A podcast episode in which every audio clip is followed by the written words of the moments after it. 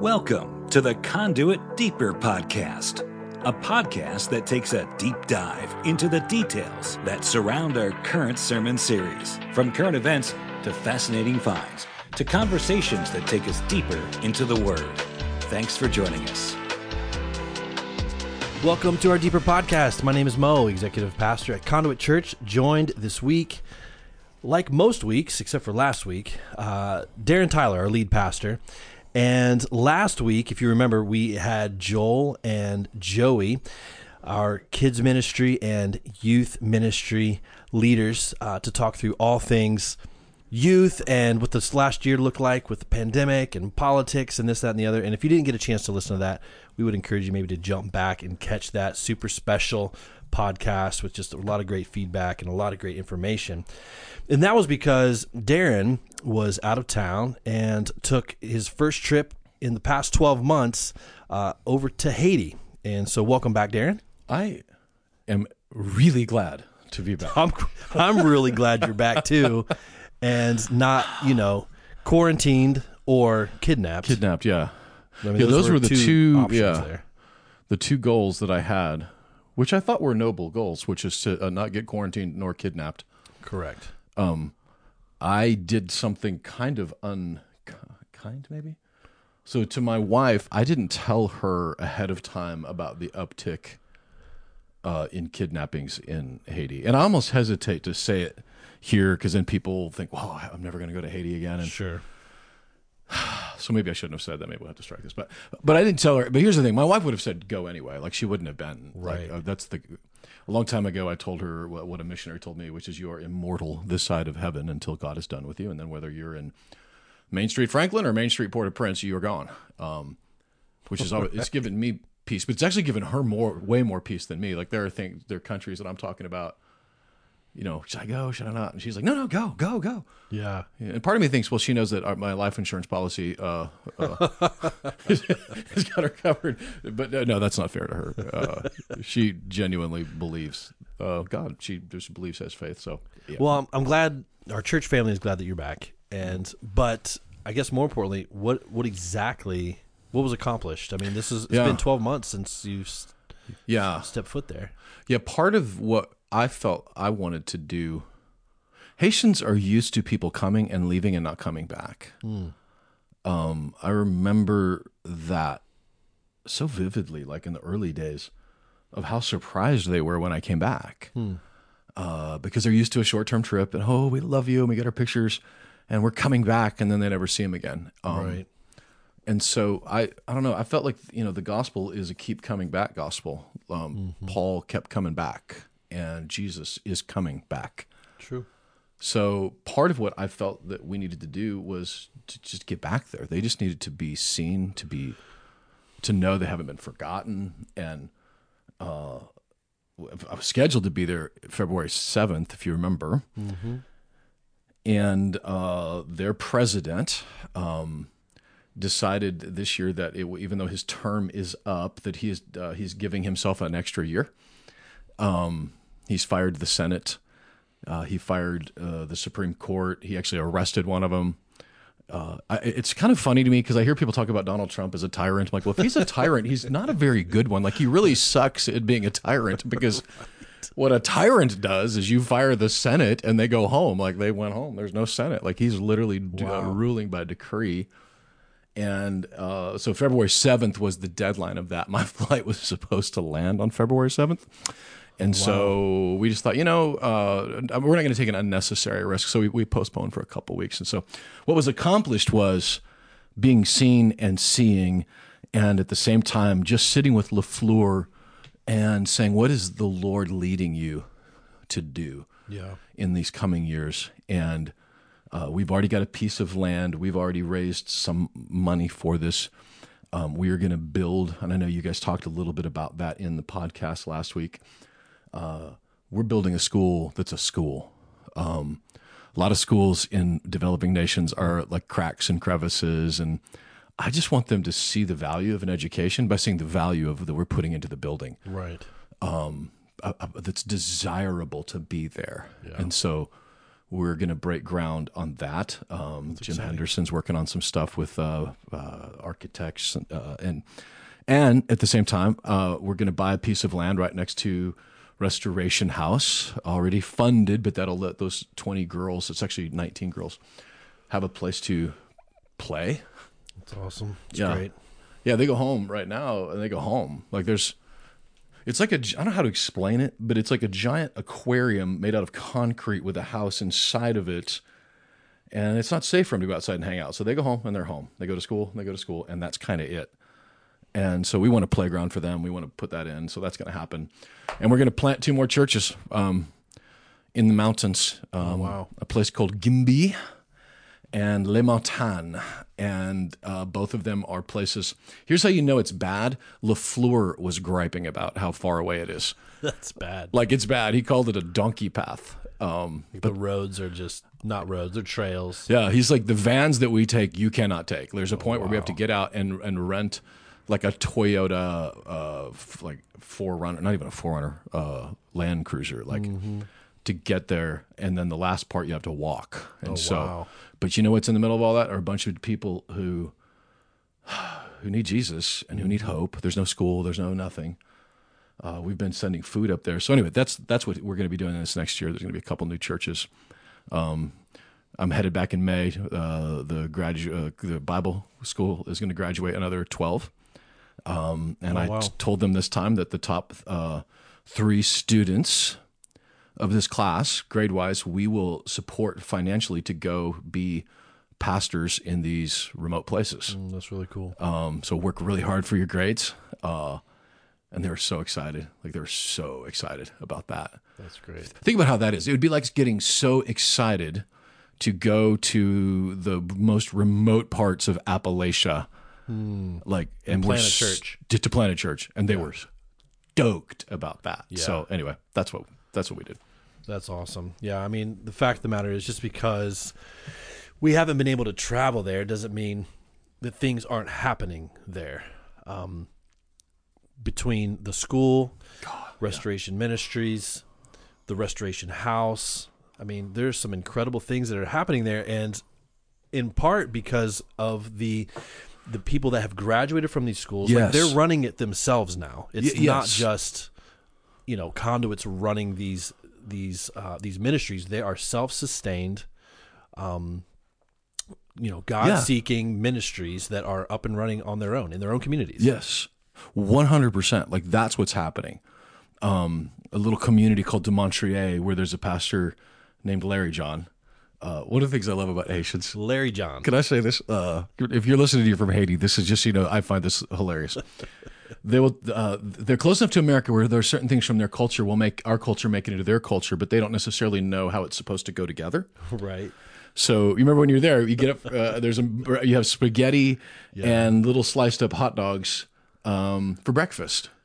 Because in their mind, that's spaghetti and hot dogs uh, because it looks like a sausage. So they kind of put it together, spaghetti, hot dogs. That's sometimes what they do with names. Um, Smash them up. Yeah, like because yeah, like John Mark, like there are certain names we know go together. You know, Anne Marie, whatever. But they threw Larry John together. so his mama said, "What a beautiful baby. We're gonna name him Larry John." And it's not like two names; it's like a name. Like it's there's no break in it. Anyway, Larry John uh, is one of the pastors. Uh, Huguenay is a pastor. These are Bible college graduates. When we in the last year needed to send food, when we needed to send help, Right. uh, 15 years ago. In fact, I'll tell you when it was. It was earthquake when I realized that we got there. They came together. They were all on the church property, uh, loving each other, but nobody went for help. And I realized that we had been there five years and I had failed because we had not trained leaders Yeah.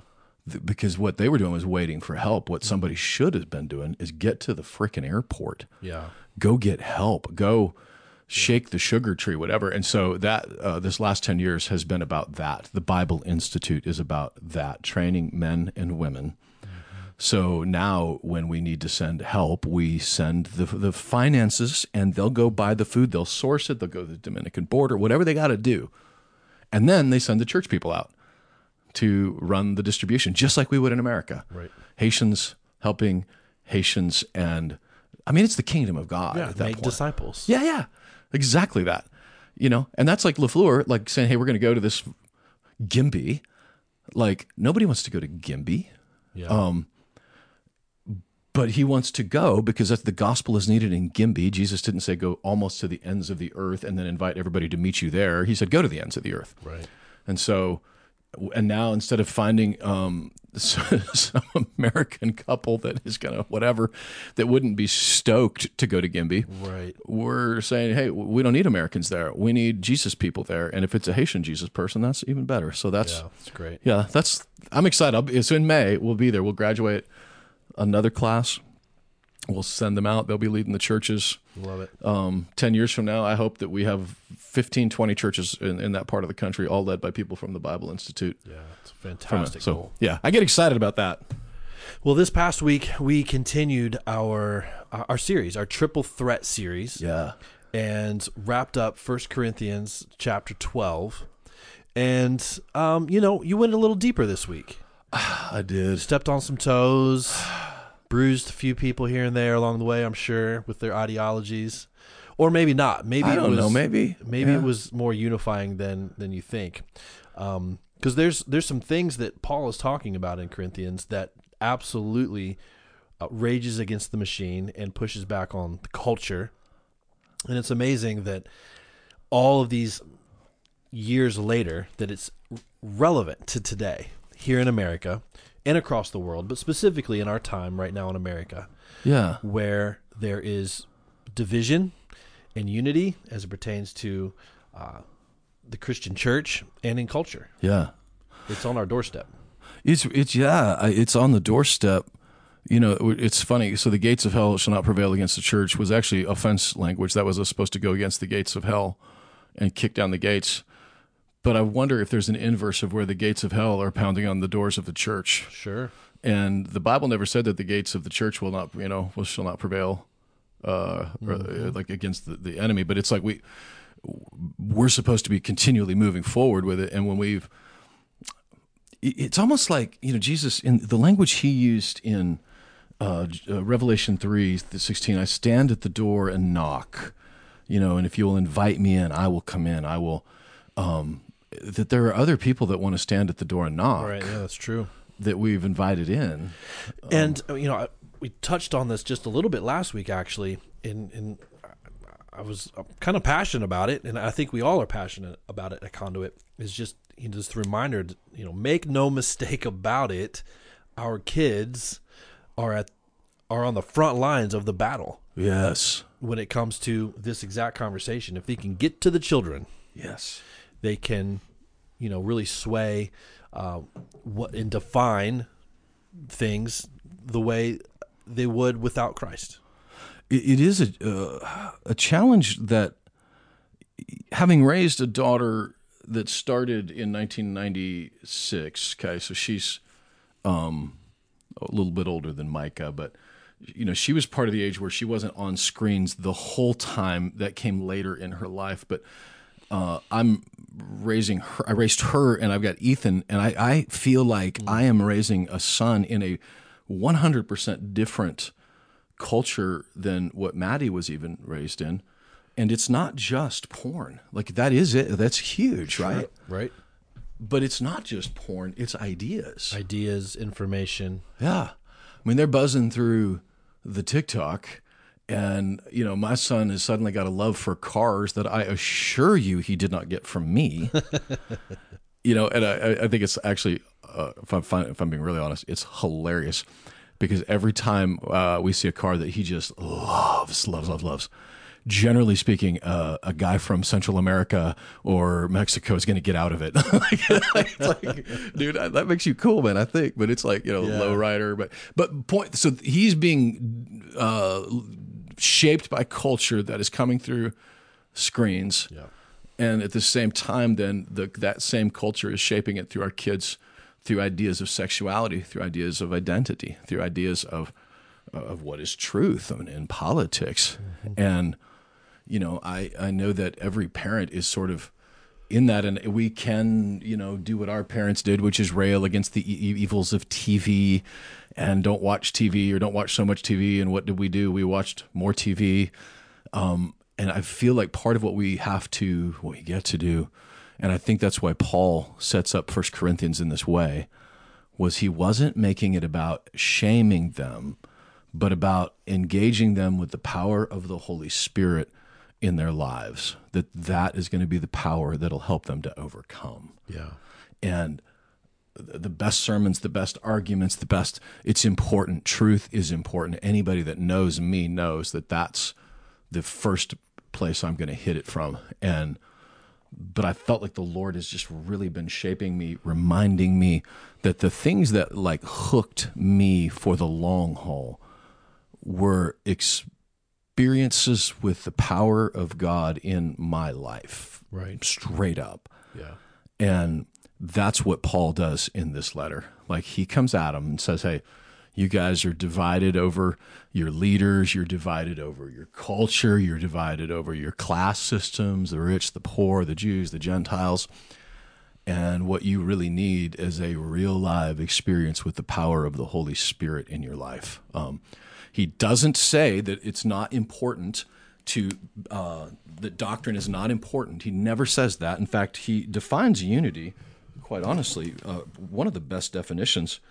Um, when he says this in verse 10 of chapter 1 uh, I appeal to you, brothers and sisters, in the name of our Lord Jesus Christ, that all of you agree with one another in what you say, and that there be no divisions among you, but that you may be perfectly, this is it, united in mind and thought. Like, there, it is important to believe that Jesus Christ is the Son of God, that he was crucified, resurrected. In fact, he's going to end this book saying, if he hadn't resurrected, we're all screwed. We right. might as well go home, get jobs, it's why I never understand the guys that are in girls in the progressive Christianity world trying to run a, a progressive Christian church. All due respect, if Jesus, if we don't know whether he resurrected from the dead, yeah. Go home. Yeah, Get doing? a job. Like you know, Mo and I left careers where we made money, right? Like we could we could go make money. Like there's no this isn't a job. There is no Church of Gandhi, right? There, there's no uh, there's Buddhist temples out there, whatever. But that, it's not like this is not uh, uh, Jesus never said he didn't leave us that option. Maybe that's right. what I want to say. He didn't leave us the option to say that he's not the son of God. You can say that he was something else, but you can't say that it's true because he didn't he himself didn't believe that. It's like you're believing something about Jesus that he didn't believe about Jesus. That is important. That kind of unity is important. But Paul goes the rest of the way and by the time we get to 1 Corinthians 12, these nine spiritual gifts, is a manifestation of the Holy Spirit in our lives. Uh, because that is what is needed in, an, uh, in, a, in a culturally um, in a culture offensive to the scripture that is offended by the scripture that we need the power of the Holy Spirit in our lives. Uh, he, it's why he offered it. He didn't just offer it as like a nice gift, like a right. a birthday present. This is like I you need this to make it through this world and the Holy Spirit is is who we look to to lead us. You you know you brought up the you know what you kind of see happening even in the church, um, of course in the culture, but our the devotion to the just the the the instinctive devotion to leaders that think like we do. Um, and we, we create these groups even within our own family. Yeah, yeah. Of of churchdom um, instead of looking to Jesus, we've we divide by uh, there's division within the own church, our own church family. Even though we may we believe in the resurrection, we believe He's coming again, but there's still these factions, um, and you saw that you know big time over over you know the fall during political ideologies and some political unrest. Yeah, it started to fracture a little bit. It started to fracture and, and then it became a if you are if you're not following the the guy, the girl, whatever that I'm following, and instead you're following this person, then I then you are I'm rejecting you outright. Zero sum game. Yeah. And it's weird because over the years that's not that's not a new thing in even in the American church when you think back over the years I remember when um, uh, there used to be a, a video thing called the Elephant Room. Uh, I think is what it's called. And it was like Mark Driscoll, Matt Chandler, Oh, yeah. James MacDonald. Yep. And they had T.D. Jakes on as a guest. Okay. And yeah, good lord, you'd have thought they'd have had a porn star on on the way that the the response was. People like, oh, T.D. Jakes, we can't be, you know. And one, I, th- well, I don't remember which one of the guys. One of the guys resigned because he couldn't, you know, be associated with with Bishop Jakes, and uh, so so that that part's not entirely new. Sure. Uh, and by the way, uh, people that know me know this that in a, if I could uh, come back as anyway, if I could be like T.D. Jakes, that dude. Have you ever seen anything like it? Like that dude could preach for like an hour and a half with, as best I can tell, no notes. Like there's no confidence monitors. Right. They're cry- they're screaming. They're like, I'm like, oh, that that dude. Uh, anyway, sorry. Uh, I'm clearly, if you've been to Conduit, that is not that is not how that goes. style. Even kind of. Um, but in this modern version of it, this last year, I felt it. Friends of mine that are pastors that I that I consider friends that have put their um, what's the word? Support maybe behind a certain person. And that if mine is not only not behind that but behind someone else that's not that then we're kind of cut off from each other. And i'm trying to be vague. Uh, i don't mean to be but because these are friends of mine and Sure. um, and that's what Paul says that is is uh, he calls it being worldly. Um, to be divided over leaders. Uh, in, in Galatians he specifically refers to that as uh, let me pull down here. He, he refers to that specifically as being worldly. I think it's in oh, here's the verse but is it verse 7 I think it's Galatians chapter 2 uh, verses 7 8 9 no it's not. First Corinthians three. First Corinthians 3 but there's a thing i wanted you to see it in galatians because he talks about it again. Paul this was important enough where paul kept bringing it up over time. But yeah First corinthians 3 he does say that about being uh, worldly that when you come at this from this perspective when you're making me choose you and you choose you whatever that uh, that it is a, a version of being worldly. Of course every bible college we've ever been to we would have said that being worldly was about you know drinking smoking Right. sex before marriage all those things but he le- he levels this as an exact version of that Wow. that um and it's hard because like i get it that there are leaders in our world that have done things that need to be checked, that need to be dealt with. Uh, the heartbreaking story of what happened in the life of Ravi Zacharias in the last few years of his life. Um, I, it's funny. On the one hand, I keep thinking, uh, maybe in the someone should write a book that would be things I thought should have been obvious in the ministry but weren't. Like I would put owning massage parlors under that category. Let's like that. That's I thought thought that was obvious, but let's say in case you were wondering if you're going to be a pastor, let's not own massage parlors. Correct. You know, especially if you've traveled internationally and know that massage parlors are uh, uh, sketchy. Um, but the, but it was heartbreaking to what happened to these to these women. I mean, this is just sad, you know. Um, but to then conflate that and say that anybody that is leading uh, because they've got a strong personality or because they've got a strong whatever, that's um, it, it's not accurate. Number one, it's not fair, uh, and and it's not helpful. And Paul says it's worldly Yeah.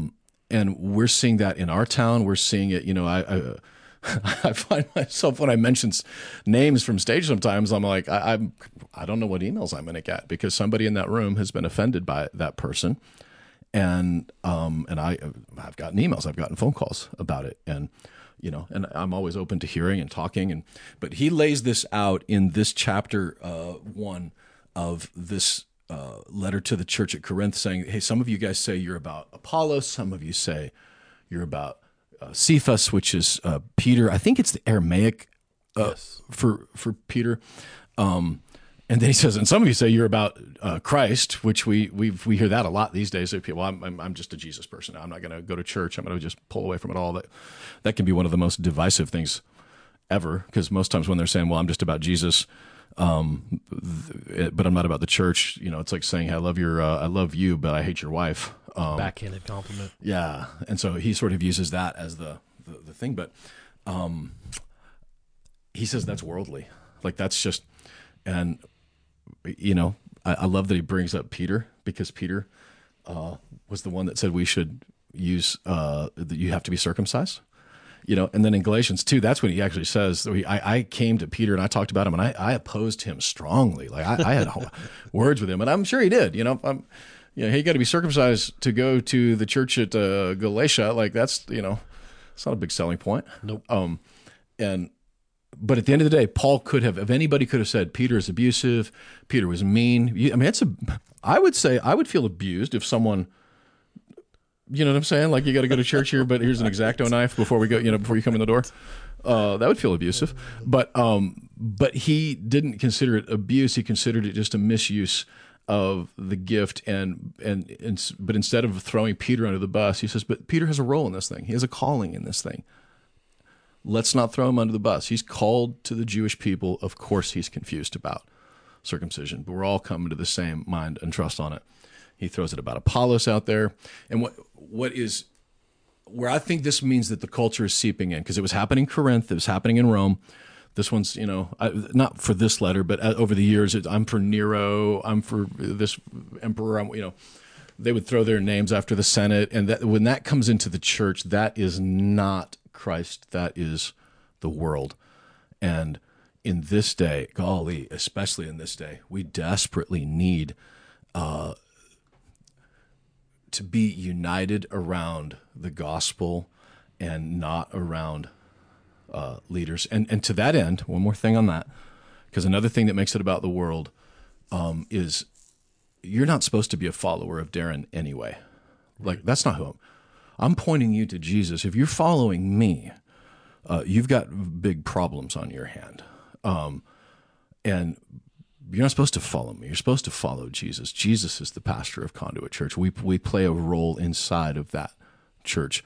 But what have we seen in our culture? We've seen it more than ever in our lifetime. This political leader represents this. We saw right. that Trump represented something. Biden represented something.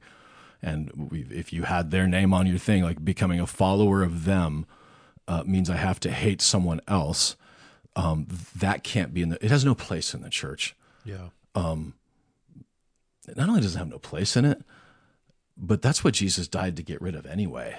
Like, if you put your hope in Darren, like you're kind of screwed. Mm-hmm. Uh, not kind of, you're full blown. Um, and if I put my hope in a president, um, I'm screwed. Yeah. And so getting it back to Christ, which is what he said in Acts or in First Corinthians 1 he, or 2, I'm sorry, verse chapter 2, verses 1, 2, 3, 4. He said, When I came to you at Corinth, I came to you with nothing but I resolved to know nothing but Christ and Him crucified. Uh, I didn't come to you with eloquence of words, a great speech, well crafted arguments. I just came to you with Jesus, Him crucified, in fear and trembling, and the demonstration of the power. Here's it is the Holy Spirit. And that to me is what uh, uh, the Corinth church is what caused it to survive, uh, ultimately caused it to thrive, and it's what's causing. You know, if you think the global church right now, whenever I hear people talk about the church is in trouble, I just think it's absolutely hilarious. Yeah. Because they have no idea how big of a white privilege that is to say that. Is the American church in trouble? Yeah, we're struggling. There's there's struggles happening in our church. But I assure you, the African church is not in trouble. Right. They're exploding, like exponentially exploding. The church in Asia mm-hmm. is exploding. And the one thing that every one of these churches I'm talking about has in common is the power of the Holy Spirit. Uh, they. like even when they preach, man, they're not they don't prepare like we do, like for right. hours and hours and hours.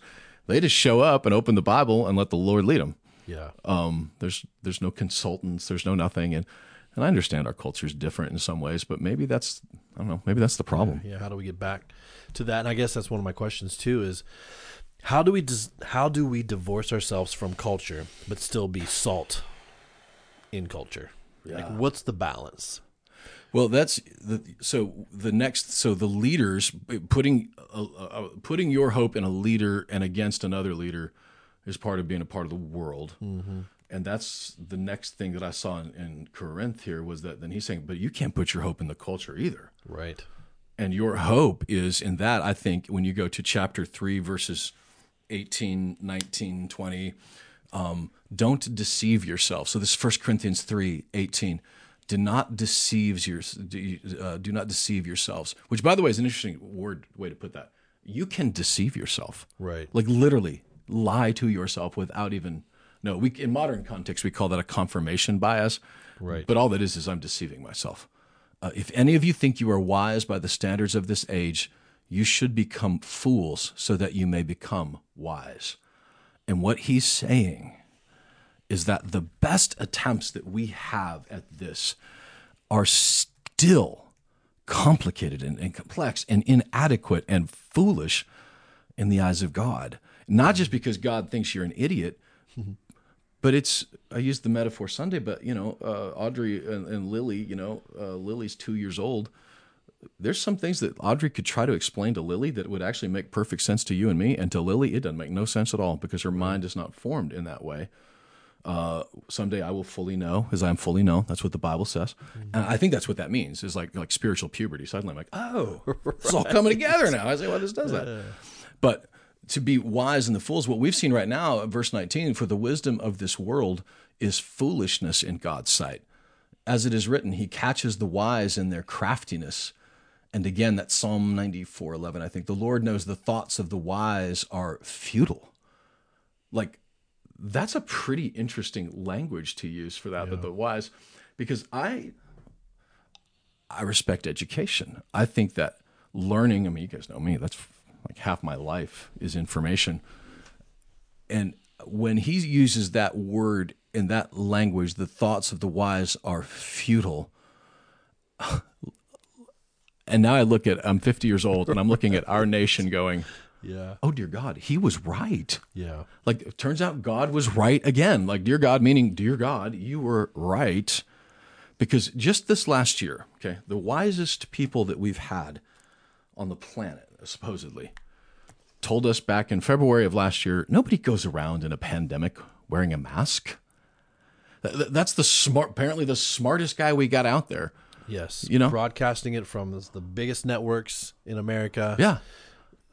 Our, our Surgeon General says, don't go buy masks. That's the wisest people. And then a month or two later, they're saying, okay, uh, we were wrong, wear a mask. And then nine months later, okay, we were wrong, wear two masks, which in and of itself is an admission that one apparently didn't work because we're going to wear two. And I know that's controversial for some of you guys, but listen, I'm just saying that the wisest people that we had on the planet could not agree. Yeah. And, and, and then eventually they would force each other to agree. I mean, if you remember back in March, uh, the WHO, probably most people wouldn't know this, but the WHO said social distancing was six, uh, three feet. Yes. They said that all the way through July, June. While we were saying six feet, the wisdom of this world. So who gets to decide that? The wisdom of this world. My point isn't to th- to throw rocks at them, but when he says this, so that then verse twenty one. So look, no more boasting about human leaders. Right. They're all like, we're all humans at this point, and they're going to get it wrong. And for us to keep the culture uh, from leading us, because the, the statement that I made on Sunday that I really believe with all my heart that if the church is as divided as the world around it, then that means that we're being influenced by the culture and not by Christ. Yeah. And what has happened in this past few years is that the culture has invaded the church, not in a way of like music or whatever, but like the ideologies of it have invaded us. And I, and I might add, if I if I can use one, because I'm a minute, I'm going to talk about Glennon Doyle, but if I might say one that even that every Christian could listen to and, and learn from a little bit, the idea that on a Sunday, that the pastor has to say uh, X, Y, and Z, has to gr- give a great sermon that is compelling, that I have learned something, that I have. Uh, that is cultural, not Christian. Okay, not in, not. I'm not going to say it's sinful. That's not what I'm saying. But I am saying that when you go to Haiti and open the Bible, and they're and I'm an hour in, and they're not done with me. Um, that's uh, for me personally, I don't stress about preparing for a sermon in Haiti because I know nobody in that culture uh, has these high expectations of me because of TED Talks and because of entertainment and because of. Um, I, I do think everybody should become good communicators. I believe that's a skill that's worth learning. All that stuff, and at the end of the day, uh, that is still a cultural pressure on on churches that is from culture and and not from Christ. Uh, and at the same time, what we see is that in our current world, that the infiltration of the culture has been um, what's the word I'm looking for? Uh, the idea that I have to be authentically me. Uh, that that if I can't be who I am, then I'm not living honestly, and I'm I'm living a lie. That is culture. That is not Christ. Interesting. That's what we're. That's what our teenagers are being TikTok Right. to death over. Yeah. And we, we had such a great example of that in uh, just this past month when um, many of our listeners will have no idea who I'm talking about because you're not a female in your 30s and 40s that reads blogs. But uh, for those that are, Glennon Doyle used to have a blog, maybe still called that, Momastery.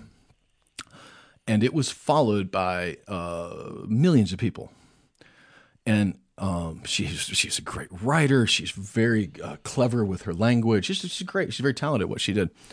Um, and the the New Yorker, in promoting a new book that Glennon Doyle has coming out, the the title of her this uh, article is called Glennon Doyle's Honesty Gospel. And what they're saying is that because uh, Doyle, because um, she's married, she's got children, but at some point she decides uh, I don't love my husband the way I used to. I'm going to divorce and I want to be who I authentically really am, which ultimately uh, results in her divorcing and then marrying a soccer star, Abby Wambach. Um, that she is now a lesbian and now she's married to Abby Wambach. In, in the New Yorker's mind, that is her living honestly. That's the culture.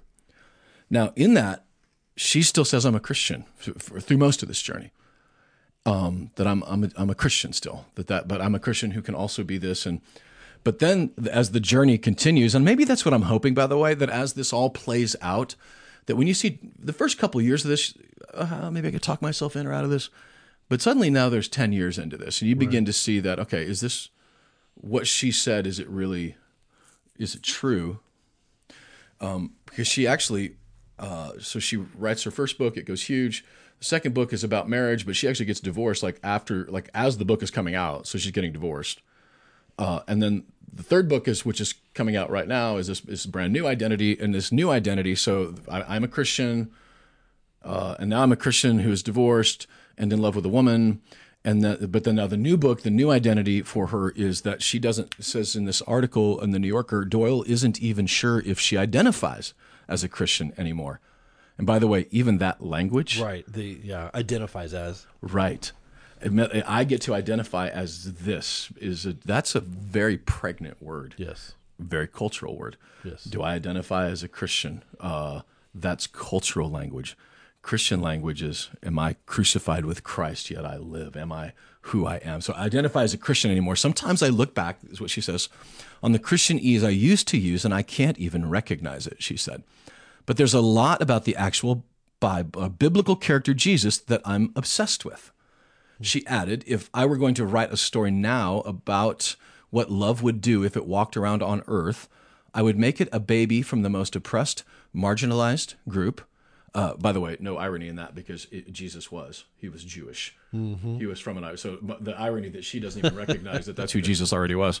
Uh, on earth, I would make it a baby from the most oppressed, marginalized group. I would make Jesus like a transgender black woman so now that's the new honesty. And, and I'm saying that to suggest to you that if this is really about honesty, so which version of is it is it honest then? Was she lying to me two books ago? Was she lying three books ago?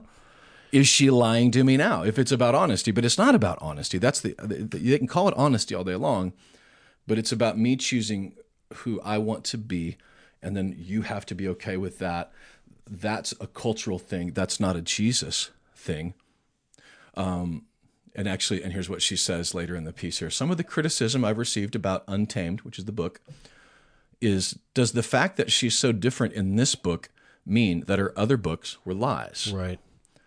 Not many writers have more than one memoir in them, which is kind of funny because, I mean, I, my friend Don Miller says that memoirs are basically about being, uh, uh, what's the word when you're a narcissist? It's like a narcissist's thing to be a, a memoir. Um, not many writers have more than one memoir in them, but Doyle has had more than one life. To write a book, she told me, I always feel like I have to become a new person. So she's actually admitting that that's what she's doing. I'm having to become a new person for this. So is that honest? Or is that just the culture saying, is that what Paul calls the wisdom of this world? It, I'll tell you what it is to me. It's exhausting because the the, Bi- the Bible is full of biblical principles that are foundational. There there are lines and boundaries and guidelines that have been drawn that are consistent. They've been there for centuries. They've proven themselves over and over and over again. These these are things that you can count on. You can live your life by. And this ideology, what is you know progressive Christianity or whatever they want to call it, the lines are always being moved. The bar is always being changed. The goal keeps shifting. They keep erasing lines and drawing new ones. And at, to what end? And it's exhausting. And it is why we cannot let culture lead us Yeah. Because culture changes. And nobody, I mean, nobody gets to, like, nobody knows who says what culture is. Right. Like, there's no culture, you know, czar. And now here's the, you know, thing. Correct. Um, and Yeah, and it, which comes back to this idea of authority. Like, who ultimately do you bow to? yeah. Like, who has the final say? Yeah. And this is important because when I hear people say that we need to accept X, Y, or Z, You talking about chromosomes? actually, I was not, but now I kind of am. now I kind of am. Uh, that I have to accept that uh, based on, and by the way, there are government mandates that are coming. These the Equality Act or things that are happening that are that are now community like they're conflating those things together. But when um, when a guy like Stan Mitchell from GracePointe Church, uh, who's not with GracePointe any longer, Stan has now driven I think two churches into the ground. Um, one of the greatest ironies. Can I just say this? I guess I can say this. I, I met with Stan eight years ago uh, because he was uh, one of the smartest guys in town. One of the guys. If I, you know, if, if you were looking for someone who's got the wisdom of this world and becoming wise, they became fools. There's a little bit of that that happened in Stan's world because Stan was looking at our mission budget and saying, "You have to choose what you want to be. Your model is not sustainable." We were sitting at Panera in Cool Springs. Yeah. And I walked away from that meeting so discouraged because he was right uh, in that we were going to fail on the money. We had given it all away. Um, but what was not right was that the power of the Holy Spirit had other plans for us. Yeah. And the irony, the reason I bring it up was that the model that he has gotten, which is that Jesus may or may not be the Son of God, Jesus may or may not resurrected from the dead, Jesus may or may not, uh, then people who are wi- wise and smart thinking people say, well, then I'm keeping my money then. I'm not going to church on Sunday. I'm not going to give it to you. I'm going to go do other things. And so the, the one thing that in the progressive world that is not, the churches don't seem to be able to hold together very well. Right. Uh, and I think they don't because, again, Paul said it: if without Christ you know, resurrected, we are more hopeless than all of them. Uh, and if he had not been resurrected, again, Mo and Darren would probably be starting an artist management company and putting Micah on our TikTok channel and, and making it happen. But um, I say that rabbit trail to come back to the idea that we cannot let culture lead the church because the culture ever changes. Uh, You were talking before the we started here about Ephesians four and, and being tossed around on every wind of doctrine. Yeah, I mean that's that's so in Ephesians four, it's the the third threat of our triple threat series. It's the third set of gifts that are outlined in Scripture. Paul is talking to the church of in Ephesians, and and the in the city of Ephesus was being driven heavily by culture yet again. It's like all these letters to the church were these warnings, these admonishments to to work together in, in Christ and not necessarily fight against the government, but to learn how to work together in the midst of a government that is against you, Right. or an ideology that is against you. And one of his admonishments to the church of Ephesus in chapter 4 of Ephesians is to mature in these gifts, to mature in your faith, to know what you believe, and to not change your mind at every new idea, to be grounded firmly in Christ. You know that uh, that idea uh, of ideas. I, I read it on Sunday in Acts chapter 17, which was. Um, I don't know. I thought it was funny, but uh, nobody laughed. So you know, what I mean, you know those moments where you think, "I think this is really funny," but nobody really thought it was funny. Yeah, I think of that all the time. I know it's the story of my life. Um, but when Paul was in Athens, uh, it talked about the the culture of Athens, and it said that uh, verse twenty one, Acts chapter seventeen, all the Athenians and the foreigners who lived there spent their time doing nothing but talking about and listening to the latest ideas. Yes. Like, now, there's a part of me, by the way, that thinks that actually could be a lot of fun. Like just sit around and talk about ideas, whatever. But that's not how you change the world. No. And the problem with that, uh, the more you sit around and talk about ideas, is the more futile you begin to realize that some of these ideas are Yes. with it. And when he goes back to saying that the wisdom of the world is foolishness in the eyes of God, um, that coming back to the culture defining who we are as a church, if the Chinese culture begins to define the culture of the church in China, they're going to become uh, an abusive, uh, marginalizing, oppressive church.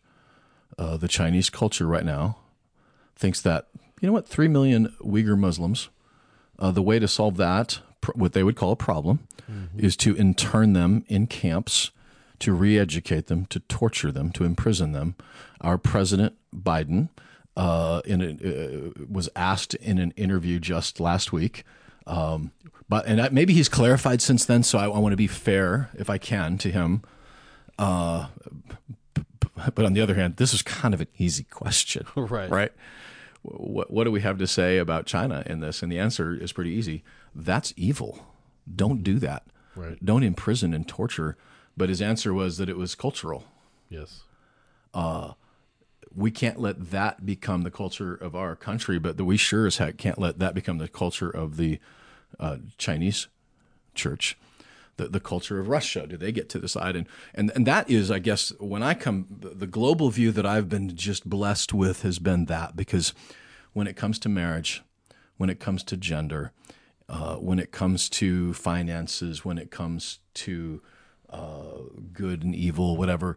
I can't let a culture tell me what is good and what is evil. We have to have some higher source for that. We believe, uh, and I believe uh, confidently, that it's the Bible, um, that, that God's word. Love your neighbor as yourself. Like what, what Glennon Doyle was saying about there are certain aspects of Jesus that I like. I would pick and choose that one when Paul says, uh, chapter two, is Christ divided? The answer is no. Like, it's not like I can take Jesus and put him on the table and cut him up with a pizza cutter and just take the pieces that I want, uh, pick off the black olives or whatever. Like, it's that's the, the entirety of who Jesus is. And, and the same Jesus that said uh, to love your neighbor as yourself also said, hey, and go and sin no more to the woman at the well. Uh, he he told uh, he said things that were uncomfortable that were true, uh, and I me picking and choosing that is then making God in my image and not allowing Him to make me in in His image. And when the culture is at the charge of that, um, the, and the Bible calls it here in First Corinthians. He actually refers to it as the wisdom of this world. That is that's that's culture. That's a King James version of culture because the, the culture isn't a law. The culture is the wisdom of our world. An unbelieving world, Y- y- yes, sinful world. the Genesis 3 world. The culture in Haiti right now says that a poor mother who has uh, little children that she cannot care for says that if there's a rich family in Port au Prince that wants to take their child in uh, and make them work for them, They'll feed them and they'll give them a place to sleep. Their culture says that is okay. They don't send them to school, they don't pay them. We call that slavery. Correct. They call them restaveks in Haiti. And the reason it's happening, uh, and the reason mothers do it willingly, is their culture has said that is okay. Um, and it's not, and we can't let that culture tell us. And there are things in our culture that we cannot let tell us what is right and wrong. And so we we said on Sunday, Christ is greater than culture, and th- he's greater than the Togo culture. He's greater than the Moroccan culture. Um, when we think of culture, I'm not just talking about food, right? I'm not talking about uh, the, the, the Moroccan or the Mediterranean food. Like it's actually the, the actual wisdom of the world is what we're talking about. The wisdom of their world, the wisdom of our world is what we're talking about. And the last thing, I've been running my mouth a lot on this podcast. It's good. You're back in town. You're fresh. I was a little grumpy on Sunday. Did you notice? I texted Mo after first service, like, dude, that felt a little intense. Was that as intense as I thought it was? And he said, a a little bit, It's, just dial it back a notch. Just one notch. a little bit. It, but it, I don't know.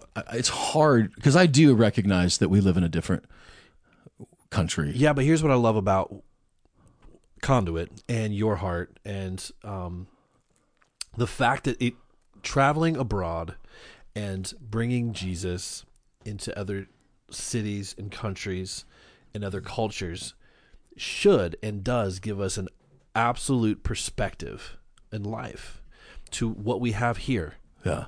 in Williamson County, Tennessee, in the South, the Bible Belt of America. Yeah. And it's so easy for us to be so comfortable in our ideas and in our uh, routine, our routine of Christianity, that when we're forced otherwise, you know, when I took my first trip to Haiti about four years ago, it absolutely rocked my routine That was four years ago. and I was so uncomfortable We got to get you back there. so much chaos, so many questions, but to see the freedom that they had, the love, the urgency that they had for the gospel was the shock that I needed to see and experience to kind of wake me up, snap snap me out of it. Yeah. And so uh, you know, you coming back from that, you can you can feel that, you can see that in you. Um, that sense of urgency of of truth and perspective. Yeah, because when you come back from it, when Paul says, I resolve to know, chapter 2, verse 1 or 2, 1 Corinthians, I resolve to know nothing but Christ and Him crucified. Right. There's hardly anything more, there's nothing more unifying than that. And in Haiti, okay, that's pretty uh, easy for them to resolve to know nothing but Christ and Him crucified because the government's not coming for them. Um, uh, it, I don't know why it hit me this this trip more than others because it's not like this is brand new information to me, but but like there's no nine one one there, Right.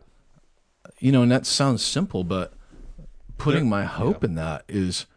And, and what I was, I guess, what I was really felt like the Lord was sort of um, challenging me on was the tension between enjoying the blessings without putting my hope in the blessings. Right. And it is a blessing that if something were to happen here that uh, I needed help, that I could dial 911 and very well trained uh, people would come and help me. Um, one of the things we did while we were there is this girl, Farah, that I have uh, sponsored, that she's been like a daughter to me for 15 years now. She's 23, which is weird Yeah. she's sick and she's really sick. Haitian hospitals can't help her. And I can't, I can afford to send her to the Dominican. I can afford to get her there, and we still can't get her there. The visa process, the Dominican process, the passport, the, you know, it's like, so this girl's literally just laying and suffering. Uh, and- but, but we have a blessing of having this, but she had this big smile on her face in the middle of all that because she's kind of resolving to know nothing now but Christ and Him crucified. And there's a gift in that, in that suffering that we haven't um, uh, haven't had here. And I, from being honest, I pray we don't. But at the same time, I pray that we can find a way to. Uh, maybe it's why Jesus said it's hard for a rich man to enter the kingdom of heaven. He never said it was impossible. Sure. Uh, oh, wait a minute, that's not true. He did say it was impossible.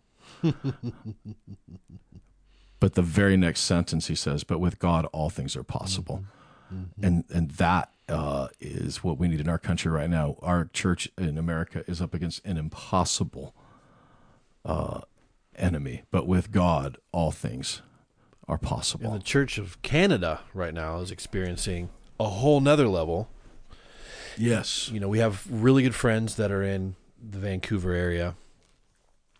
Glinda and Andrew Basher, and if you're listening, you We probably, love you guys, Yeah, we love you guys, and you- you're probably thinking it's probably nowhere near Vancouver, but from it's not. okay, well, It's from Two, two hours north of Spokane. Okay, well, it's in that direction. You know, you know, we're not staring at a map all the time, but I just know it's up that way.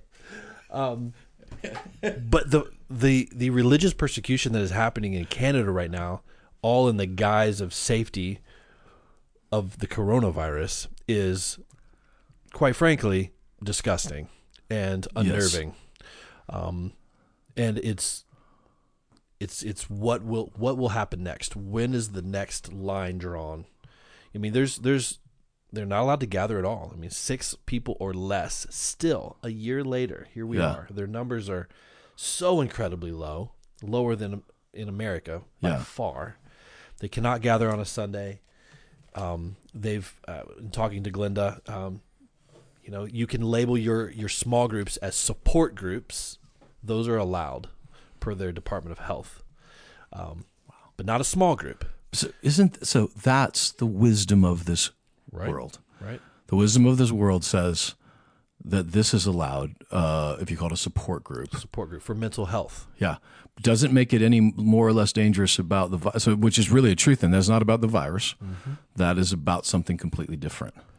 And church pastors are being arrested at this point. I mean, there's one specifically in the news, uh, Pastor Coates um, in Alberta, and um, he is in a jail cell right now, awaiting a trial um, for gathering "quote unquote" illegally. Yeah, And this this is where we're at. I mean, this is real time, real stuff that's happening.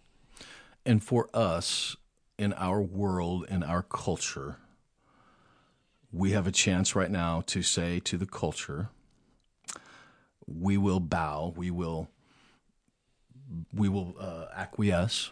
This morning, Bethany Children's Services, the largest Christian adoption organization in the country, Yep. announced that they would allow same-sex couples to adopt through their organization Yes. there is a risk to those who don't that they could lose federal funding or that they could lose tax ID uh, status. Mm-hmm. And, you know, I personally uh, believe that an organization that, you know, in, in this country, the, the, the way the Constitution is written, is allowed to make those decisions or not make those decisions, but they shouldn't be forced to make those decisions uh, especially because of uh, a- a conscience of faith. Uh, there are uh, places in our country right now where uh, a, a same-sex couple could adopt. It's not like just because they couldn't do it through Bethany that they couldn't adopt at all. they right. just couldn't do through there. Um, and and I don't pretend to know what Bethany Children's Services is doing. I don't, I don't know why, uh, but I know that that is coming for us uh, this uh, this Equality Act, which then equates gender, um, it equates sexual uh, preference. It, it, it, uh, the whole it puts it, it equates it all into one thing, puts it all into one lump sum, and then to say that uh, if a uh, if a church um, does not allow because they're not leaving a religious exemption, that's that's very different than what has been before. That we could lose our tax exempt status over that, and I say, uh, come and get it. Uh, It's a pretty easy decision. It's pretty easy. Uh, this isn't complicated as, as it relates to the gospel. If I if I'm led by the culture, it's complicated. yes. But if I'm led by the Bible, it's not complicated. Um, is it loving? Right? Absolutely, it's loving. It's loving for me to recognize that the way that God designed us, in the same way when I go to West Africa, where, which is a culture of polygamy, and in that culture, they say in that uh, culture that a man should marry three or four wives, that those children uh, now have like a hundred children, and but they all have to work in the fields uh, because they don't have any money to provide. That guy's no way to provide for that family. Um, and that culture says that that's right, but the gospel, Jesus says, one man, you know, when when a, a, man leaves his family and, and marries, and you know, like that's the the way the Bible, the way we were designed, and it turns out it actually works great in the world that way. Um, Right. A masculine and a feminine was exactly the way that we were designed. It's the way it works even in nature. But I would say that uh, you can make laws about that. If that's the world, that's Corinth, that's Rome. They made all kinds of crazy laws in Rome. Um, but to come and force it on us and say that we have to do that, there are definitely things where we would say no as as a church, and if we lose our tax exempt status, uh, then so be it. Um, we we have done that as it relates to our, our gatherings. We did not gather uh, just to stick it to the government. We gathered starting in June because it was right. Uh, we let the power of the Holy Spirit fall. We let the wisdom of the Holy Spirit lead us, and that's uh, what we. It's what we need more than I think anything else right now in our lives is the, a reminder, a re-engagement, a, a reacquaintance with the power of the Holy Spirit in our lives. Because uh, everything I just said, uh, if if a, a journalist picks that up and puts it on Twitter, will be considered uh, hate speech Sure. uh, in our culture. In Uganda, they would say, "That's common sense. Why are you?" Um, culture is saying this, and we're saying we're going to allow this. And I would, for me, that that's where the Holy Spirit has to come into our lives because what the Holy Spirit is going to do is give us the boldness to be the witnesses, and boldness is another word for courage. And what we need more than anything, I think, is the Holy Spirit in us because the courage we need, not to stand against the government, but to stand against the culture Yes. Um, because the pressure is mind numbing right now.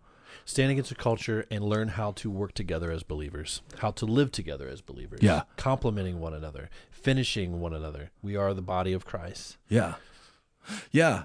And ultimately, 1 Corinthians 13, when he talks about the Holy Spirit, uh, those gifts of the Spirit in 1 Corinthians uh, 12, he goes right into 13. Hey, and by the way, all that is nothing without love. Uh, the, the primary fruit of the Spirit It's the fuel. is love. And I know that uh, for me, I for sure need the Holy Spirit. Because part of what made me a little even intense at first service is I was all probably all in my head and not in my heart. Sure. Uh, but when the when the Holy Spirit is moving, love is going to be uh, the primary thing. I, I you know, I, I love those children in Haiti. I love what God is doing there. I, you know, allowing that to become even a part of our culture. Glennon Doyle, I desperately would love for her to come to Christ, to come back to not the black trans Jesus that she's created in her head, but the living, resurrected Christ who loves her in the same way that he loved the woman at the well, in the same way that he loved those who crucified him, in the same way he loves us. And when I come at that with Christ in him crucified, I can look at somebody like her not as an enemy, uh, but as a hostage that Jesus wants to save and wants to love. Um, they can call that hate all day long, but that's not what it is. Yeah. It's us saying, man, Jesus came to seek and save the lost, including me. Yeah. Well, as we wrap up this episode, we wanted to kind of look ahead and let you know that we are holding Easter services this year. We are really excited about that. We were unable to last year, um, but we're back, and we will be having two Easter services on April the 4th, 9 a.m. and 11 a.m. at Conduit Church. All the information is our, at our website, conduitchurch.com. And our theme this year is Can't Be Stopped. Yeah. because we can't be stopped Yeah. this year. yeah, when Mo floated, so that was Mo, by the way. That was Mo's idea, and I when he floated that out, I was like, it just jumped inside of me because that's the enemy has tried to stop the church this last year, tried to stop the move of the Spirit, and what we have seen in our country, what we've seen. I'll tell you what I saw in Haiti. He can't be stopped. Those folks they were not stopped. they've they've got a government crisis. They've got uh, actually Haiti kind of opted out of the pandemic, which was fascinating. They said uh, no, no so- thanks. Yeah, we're like, no, we're we're going to pass on that. Um, but uh, the Jesus is still moving. Churches are being planted. The gospel is going forth. The resurrection can't be stopped or couldn't be stopped. Right. His return can't be stopped. His church will not be stopped. And so we are we're going to wave that banner this year. And if you want to join us, we would love to have you on Easter Sunday, which is only a month away, believe it or not. And it's going to be outside. Outside under the tent, Under the tent. big tent. Yeah. Building it's funny. I was so bummed that our building wasn't going to be finished. Uh, but I'm stoked to be under that tent one more time because God is- just does amazing things under that tent. So yeah, yeah, come and join us on that. Yeah, come and join us. You can always find you can always find any information that you would possibly want about Conduit at our website, of course. All of our socials, easy to find. Just search Conduit Church. We're glad to have Darren back in town and um, glad to be able to catch up on this deeper podcast. And like I said, if you didn't get a chance to catch on last week's with our student director and our kids director, uh, jump in and, and listen to that as well. I know Darren listened to that on his It trip. was so good. and uh, Yeah, I was texting you from the hotel room. I had terrible internet, but it, so I kept clicking in and out. I was in the cold shower, but I'm listening to Joey. And, it was just so good. Yeah, the guys the guys did great. So thank you for joining us this week and we look to having you join us again next week.